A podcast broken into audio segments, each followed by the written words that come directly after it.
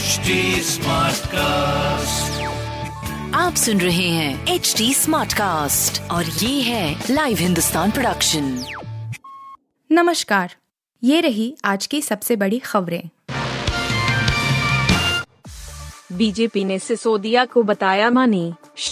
अनुराग ठाकुर ने केजरीवाल को दिया खुला चैलेंज केंद्रीय मंत्री अनुराग ठाकुर शनिवार को प्रेस कॉन्फ्रेंस में दिल्ली के डिप्टी सीएम मनीष सिसोदिया के ज़रिए अरविंद केजरीवाल पर पलटवार किया उन्होंने कहा कि भले ही सीबीआई ने शराब नीति के तहत मनीष सिसोदिया को भ्रष्टाचार के मामले में आरोपी बनाया गया हो, लेकिन इस घोटाले के मुख्य साजिशकर्मा सीएम अरविंद केजरीवाल हैं।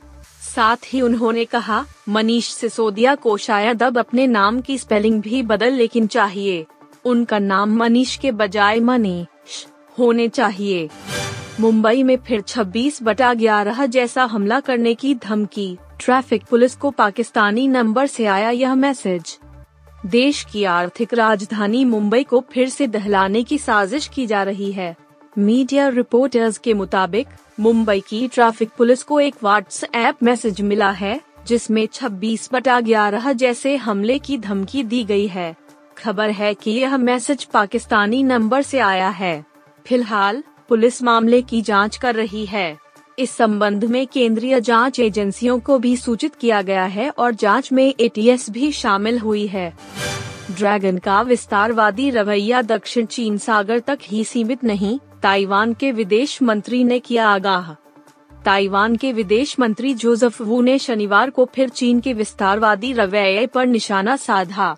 उन्होंने कहा कि दुनिया के लोकतंत्रों को बीजिंग की इन गतिविधियों का मुकाबला करने के लिए एकजुट हो जाना चाहिए।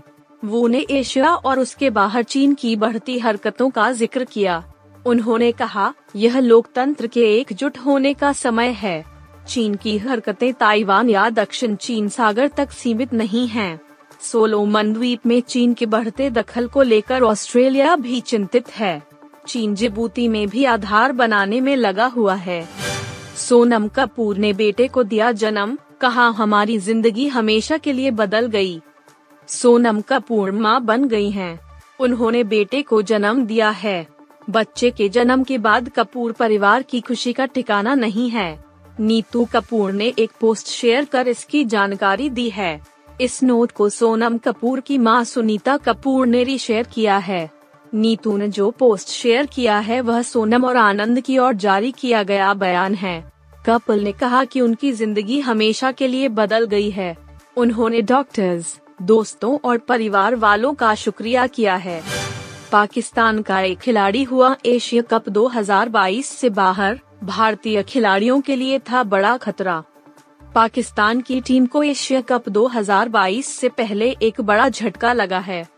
पाकिस्तान को यह झटका तेज गेंदबाज शाहीन शाह अफरीदी के रूप में लगा है, जो यूएई में होने वाले एशिया कप 2022 से बाहर हो गए हैं। ये पाकिस्तान की टीम के लिए बड़ा झटका है, लेकिन टीम इंडिया ने थोड़ी सी राहत की सांस ली होगी, क्योंकि यही वो गेंदबाज था, जिसने दुबई के मैदान पर पिछले साल टी ट्वेंटी वर्ल्ड कप में भारतीय खिलाड़ियों को तंग किया था। आप सुन रहे थे हिंदुस्तान का डेली न्यूज़ रैप। जो एच टी स्मार्ट कास्ट की एक बीटा संस्करण का हिस्सा है। आप हमें फेसबुक ट्विटर और इंस्टाग्राम पे एट एच टी या podcasts@hindustantimes.com पर ईमेल के द्वारा सुझाव दे सकते हैं।